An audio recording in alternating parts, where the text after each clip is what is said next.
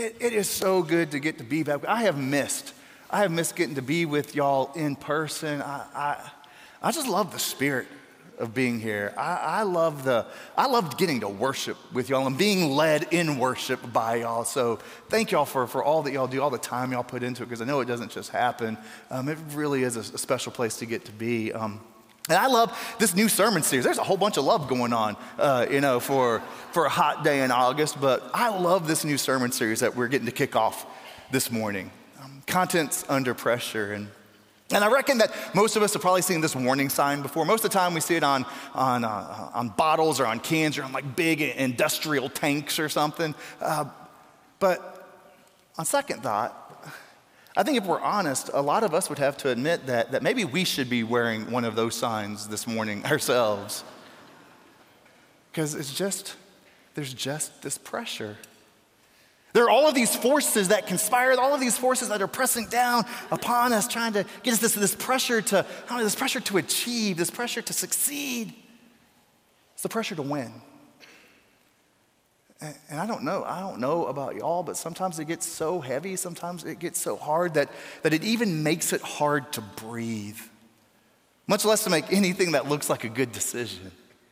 Because I'm naturally, I'm one that's kind of prone to, to, to anxiety just by, by, by, my very nature. I'm anxiety prone, but then you add on top of that all the extra stress, all the, the extra pressure to have my professional life and to have my personal life to look just so. And, and it's not just a pastor thing, we all know the pressure. The pressure to have our houses and the pressure to have our jobs and the pressure to have our families to meet some sort of uh, some, some artificial, some arbitrary expectation. I mean, we live in these communities, you and I, we live in these zip codes where if our kids aren't splitting atoms or if they aren't playing in the majors by the time they're in second grade, it's like somehow we failed them. And we feel like failures. It's that that pressure, it can be so, so crushing. And so it's no wonder. It's no wonder that even now, before the school year even begins, before we throw ourselves headlong into everything that's about to come, it's no wonder that so many of us are already living in survival mode. In fact, there was this there was this, this, this great article, it's this crazy article in the newspaper a couple of weeks ago. It was right at the very beginning of the summer, and there was this story about this, this harrowing west, rescue that took place 12 miles off the coast of Corpus Christi. 12 miles out in the, the Gulf of Mexico, the story said that the, the, Coast Guard finally went out and they rescued this man 12 miles off the, the, the shore of Corpus Christi. He had apparently fallen off the sailboat that he had been on. And I've been asking people all morning, no one's giving me a straight answer. I, I don't know. I don't know why the two other guys on the boat, I don't know why his two buddies who were still on the boat didn't just lower the sails and turn around and get him. I don't know, can you, can you turn a sailboat around? I've actually never been on one. I would assume you can, right? Um, whatever reason, they just kept on trucking, or they kept on sailing, um, and they just left him there. They left their buddy, they left this guy just there bobbing in the Gulf of Mexico without a life jacket. They left him bobbing in the Gulf of Mexico, him clinging only to an ice chest. Right? Now, something does tell me that what was in that ice chest, something tells me that what was in that cooler probably had a little something to do with why he was bobbing in the, uh, while he was bobbing in the Gulf of Mexico, clinging to a cooler. But, but regardless, there he was and from like 442, whenever his buddies finally got around to reporting him missing, to quarter past six in the evening, that's about that almost two hours, there he was. He was clinging to that thing. He was clinging to that ice chest as if his life depended on it. Because it did. Survival mode. And for me, the kicker of the story is that after the Coast Guard picked him up, after they, they checked him out, saw that he was okay, saw that, that he wasn't really injured, they wound up taking him right back to the boat. The Coast Guard took him right back to, the, to that, that sailboat that he had just toppled off of. Survival mode. Way too many of us are going around living in survival mode. And friends, Jesus didn't die and rise again just so we could merely survive. Jesus came and that we might have life. Jesus came that we might have life and that we might have it abundantly. And so I wonder, I wonder this morning, would you be, would you be honest this morning? If not with me, not even with God, you know, would you just be honest with yourself maybe? this morning? This morning, what, what are you clinging to? What are you clinging to right now? What are you clinging to as if your life depended on it? What's that thing? What's that thing that's keeping you afloat right now? What's that thing that's keeping you afloat right now, even as the pressures rise? What are you clinging to? And while we're being honest, maybe would you, would you go one step further and would you agree with me? Would you admit with me that for as many times as we've been around this block, somehow inevitably we always end up right back where we began? Somehow we always end up right back on the, the same boats, the same old boats that we keep, we keep falling off of. Because there's got to be a better way. We know this. We know that there is a better way.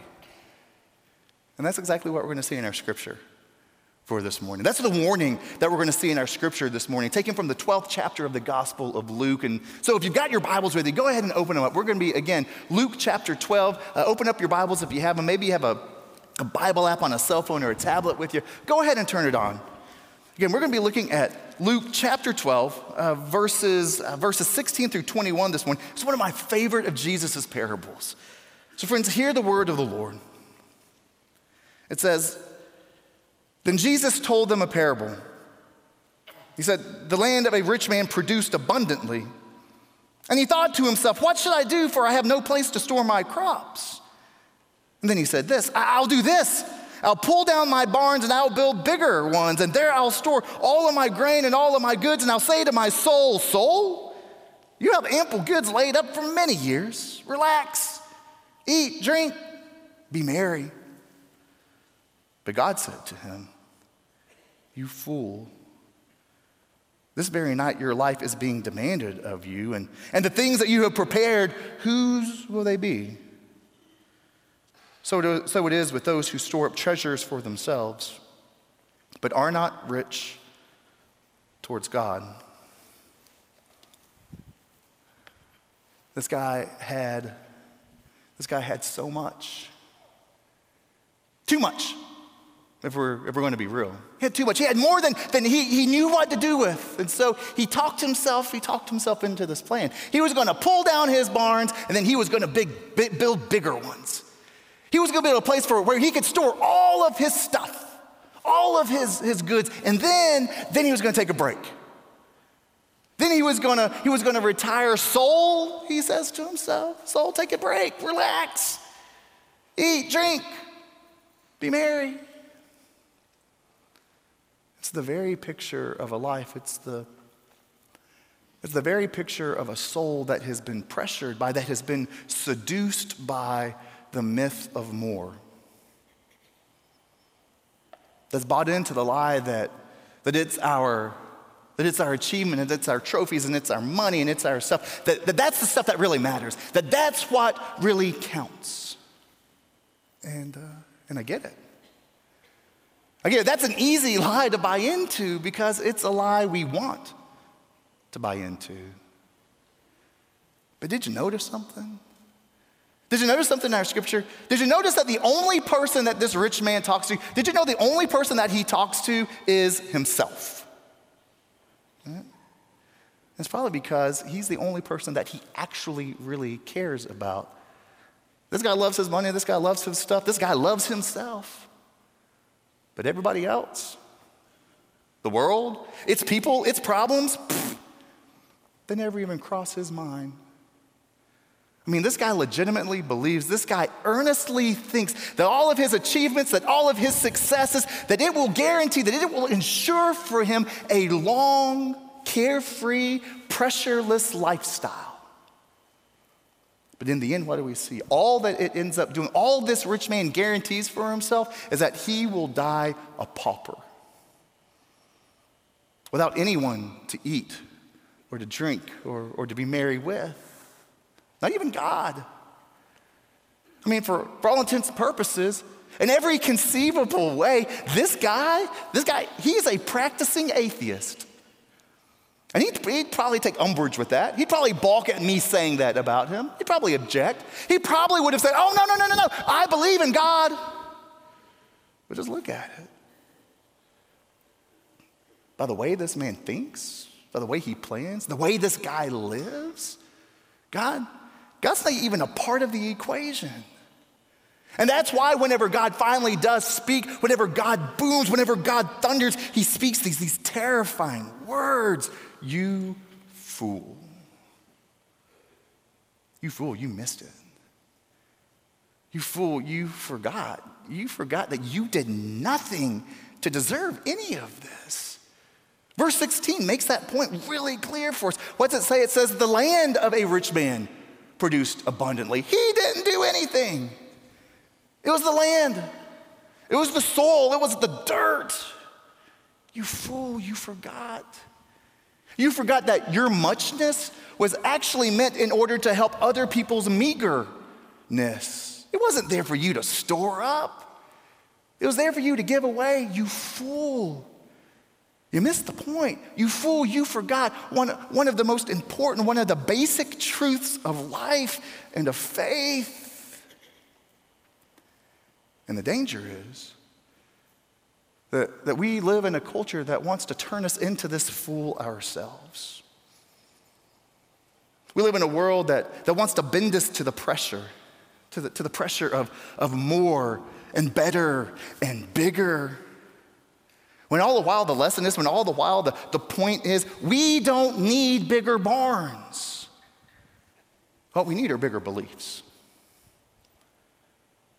What we need is, is a deeper faith, a faith that compels Christ like action.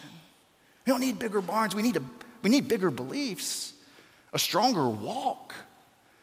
A walk that compels, a, a, a walk that, that pressures not just, not just, just mere surviving, that, that pressures savoring. That pressures not just mere greatness, but goodness and godliness. Us, us clinging to Jesus. Us clinging to Jesus, the helper and the healer and the savior of our souls.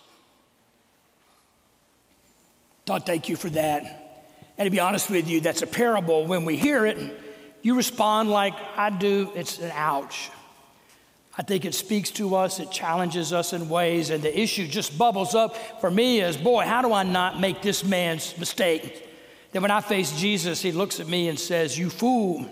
How do we deal with the pressure to achieve all around us? And I love the image you gave about the man in the Gulf. We're all clinging to something that we think is going to make life work. We need to change what we cling to if we want to be rich toward God. Two things I want to lift up we need to be sure that we're clinging to the clock. And that is, we need to be aware of the precious nature of time. Look at this man. I mean, he looks very industrious, busy, busy, busy, working hard, making more, saving more, very prudent to us, busy, busy, busy. And then we wonder, why does Jesus have this reaction to him? Verse 20, he calls out his life and says, You fool, this very night your life is being demanded of you, and the things you have prepared, whose will they be? What Jesus is saying is, you're living as if you're in control of time. You're forgetting that you're not promised tomorrow. You've got all these great intentions. I'm busy now in this season of life, but one day I'm going to be available to my family, and one day I'm going to be available to my faith. And Jesus said, You don't know what one day is going to bring. You better learn to be faithful now. You better learn to live the life you dream of now because we're not promised tomorrow. And we all need to remember that lesson. You know, it's one that always stuck with me growing up.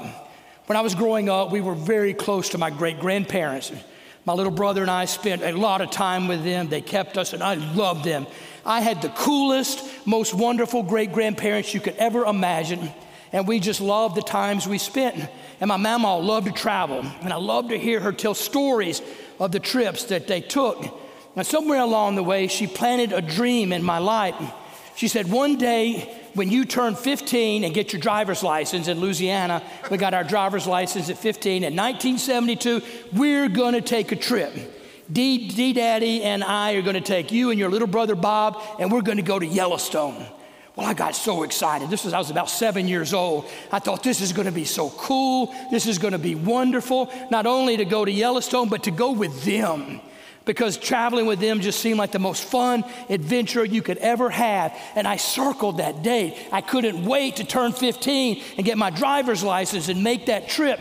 The only problem was in 1970, my great grandfather had a massive stroke two years before I turned 15, and we never got to make the trip. And that made such an impression on me that if we have a dream, we have a, an idea, something God lays on our heart, don't put it off. You better do it today. And so when I had grandchildren, I always dreamed of traveling with your grandchildren. And so I said right out of the gate, even when they're babies, we're going to take a trip.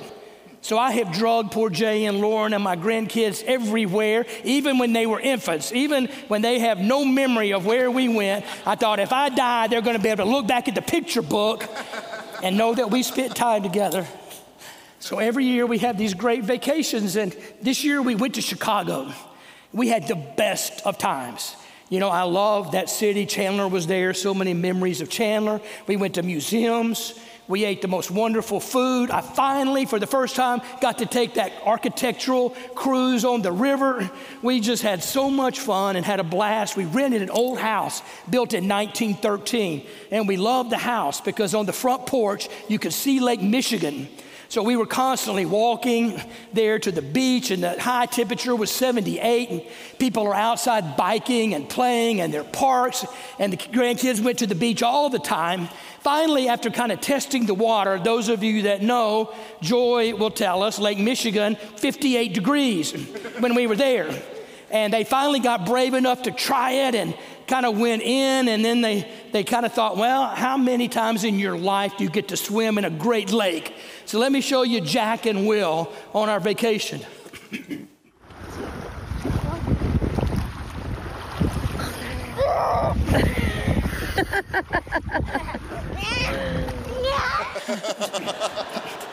now, if I continued on, the older one, Jack, when he popped out, says, Dee Dee Daddy, come join us.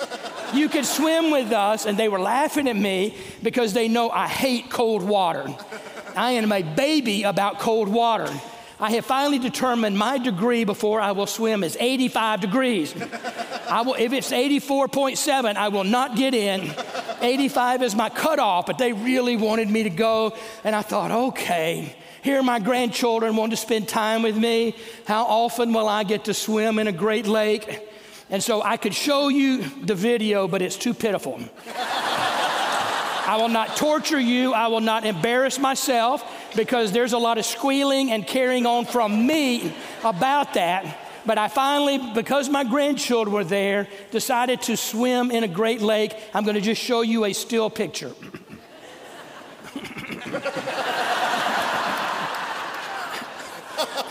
Now, we had to get a ruling. If you only go in as far as your ankle, is that technically swimming or not? and we've been having the debate. Finally, we had an expert from Miami who was here at the 9:30 service, and she said, "Here's the test of swimming. If you can drown in it, it's swimming." And I finally realized, well, if somebody held me down, stood on my neck, I could drown in it. So I'm going to say that's swimming. I'm being silly. But what it reminded me of is those unique, quirky, weird moments of life that are all around us in ordinary living. What does Jesus say to us? Don't miss it. We're not promised tomorrow. We don't know what's going to happen. Live now. I love the words of William Penn. We need to write this on our hearts and let it guide us in our philosophy. He said, I expect to pass through this world but once any good, therefore, that I can do, any kindness or abilities that I can show to any fellow creature, let me do it now. Let me not defer it or neglect it, for I shall not pass this way again. We need to not miss the magic of now. Second thing we need to cling to we need to cling to the Lord. Honestly, this parable, again, is always so troubling to me because honestly, this man, if he's sinning, and Jesus said he is sinning, sure looks like a nice, respectable sin. You know, he's working hard and he's saving and making good investments, letting his investments grow and, and maintaining them. This sure looks like a nice, respectable sin, actually like a virtue to us. And we wonder, why did Jesus call it out? And Todd, thank you for explaining it. He called it out because this man was all about himself. It was all I and me and what am I doing, and no word about making this money for others or using it for the God's business or, or, or, sharing in any way. He was selfish. And in fact, Todd, you're right. In the way that he conducted his life, he was like an atheist. God was not in the equation. And so, what does Jesus say to him? You fool. Don't you know what's important? But he doesn't stop there.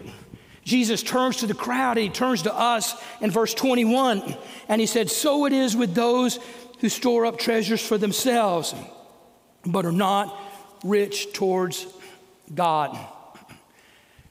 We need to learn that lesson so that we can be rich toward God, so that on our judgment day, we don't stand before the Christ and Him say, You fool, I can't believe how you wasted your life and squandered your opportunities. That ought to bother us all. So, how can we be rich to the Lord? Again, three little things I'm going to hit very quickly. And one is this we need to live out of our God connection every day. And the word we use for that is prayer. We need to talk to God. We need to listen to God. We need to commune with God. We need to connect with God and know that He wants to be with us every single day. I started doing something a little interesting that really uh, that makes me happy, and that is my prayer times in the morning. I call it my quiet time with the boss. As a reminder that I'm not in charge of anything. And my job is to listen and align my life with His principles and go where He wants me to go and do what He wants me to do and be who He wants me to be. He's the boss, this is all His. That man missed that. And we don't need to miss the lesson. After we left Chicago, we got to go spend some time in northern Wisconsin. And I love the state of Wisconsin. Never would imagine how much I enjoyed it. And we drove through Green Bay and every time with football season about to start, I imagine Vince Lombardi there and where did he go? And I always look for those places because I'm a huge Vince Lombardi fan. And I've started thinking about that to a degree. I thought, you know, football season's here and I'm raring to go. I'm going to take off my shelf an old Vince Lombardi biography to get ready. And I want to urge you if you have never read a Vince Lombardi biography, do that. Young people do that. One of the most fascinating people in the last hundred years. There is so much we can learn from his life. Really intriguing, a devout person of faith. Every day he went to Mass. And in his biography, he tells a story. When he was a senior in college, he went on a retreat. And the leader of the retreat shared something with the students that infected Lombardi. And he did this every day. The leader said, Every day there are three questions we need to ask, we need to meditate, we need to reflect as we order our lives. Here are the three questions, and Lombardi followed this. Every day we need to ask Where did I come from? Why am I here? And where am I going? And when we do that, we will understand our lives are our offering to God. Every day, we don't do it just once when we come to faith. Every day, we need to offer the Lord our lives as our offering. Stay connected. Stay in communion with Him. That's how we stay rich with God. Second thing, we need to recognize the Lord in our finances. See, this man thought it was all his I, me, my, these are my plans. He forgot the fact that the scriptures teach us we own nothing. We are stewards of God's blessing. We are caretakers of what God has given us, whether we have little, whether we have a lot. It's not ours, it's the Lord's. We manage it in a fiduciary responsibility. We're responsible how we have handled what He's entrusted us to, and we need to be acutely aware of Christ's presence as we manage our money. And the word we use to help us do that is a principle laid out in Scripture we know as the tithe. Tithe really means one tenth. It means that we believe the scripture teaches that whatever we earn, whatever we make, the first tenth is the Lord's. And we give it to Him without thinking, without reflecting. It is just God's. He gets the first 10%, and then you and I live and we manage the, the other 90%. And I will tell you, once we have tithed and practiced tithing, there is such a joy. It's one of the things that changed my life in wonderful ways because when we do that, we get rid of the pressure of our culture because it's the Lord's business that we are handling. And we just put our lives in His hands. He wants to be Lord of all of our lives, including Lord of our checkbook.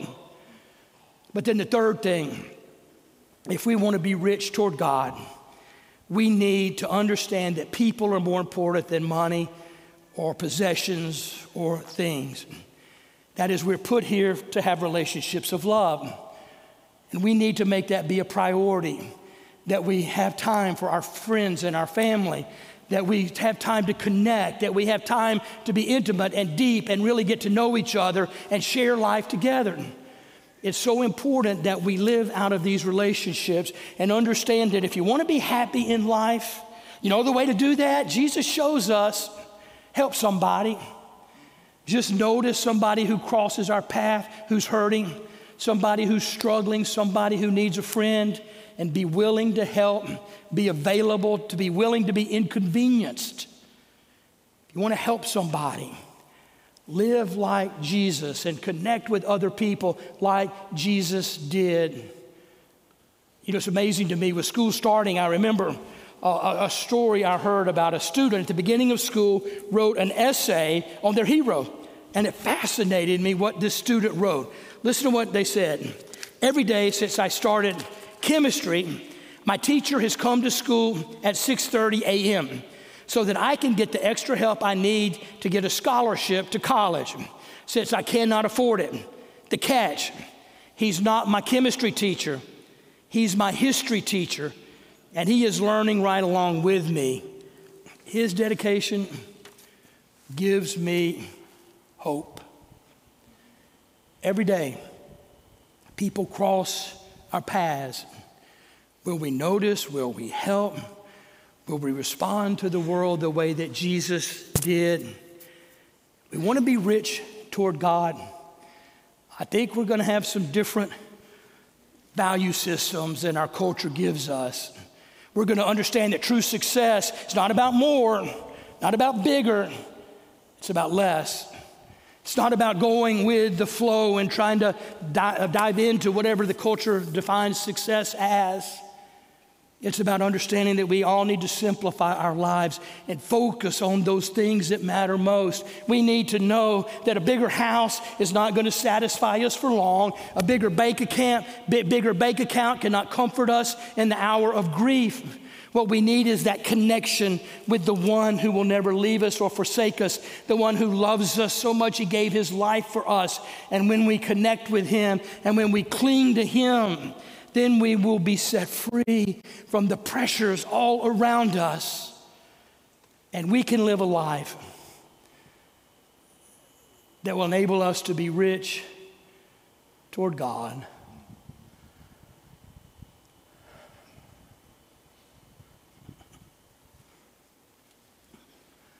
Would you pray with me? Lord, we thank you that you teach us. You show us the way, you warn us. But it is so easy to get caught up in the culture all around us. And Lord, we don't want to do that. We don't want to face you on that great judgment day and be called you fool. So help us, Lord, Lord learn the precious nature of time. And when you give us a dream, when you give us a calling, when you give us an idea, help us do it now because it's true, we're not going to pass this way again. And Lord, help us cling to you. May your connection and, and your values guide us. May we listen to you. May we learn to you. And may we remember why we are here. Lord, come to us and help us follow so that we can be rich toward God. These things we pray in Jesus' name. Amen. Amen. Thank you for joining us. Please make sure to rate, review, and subscribe so you don't miss new releases. We'll have new podcasts coming out all the time. Be sure to check us out online at whiteschapelumc.com. Please download the WC Life app and follow us on social media to stay up to date with all things WC.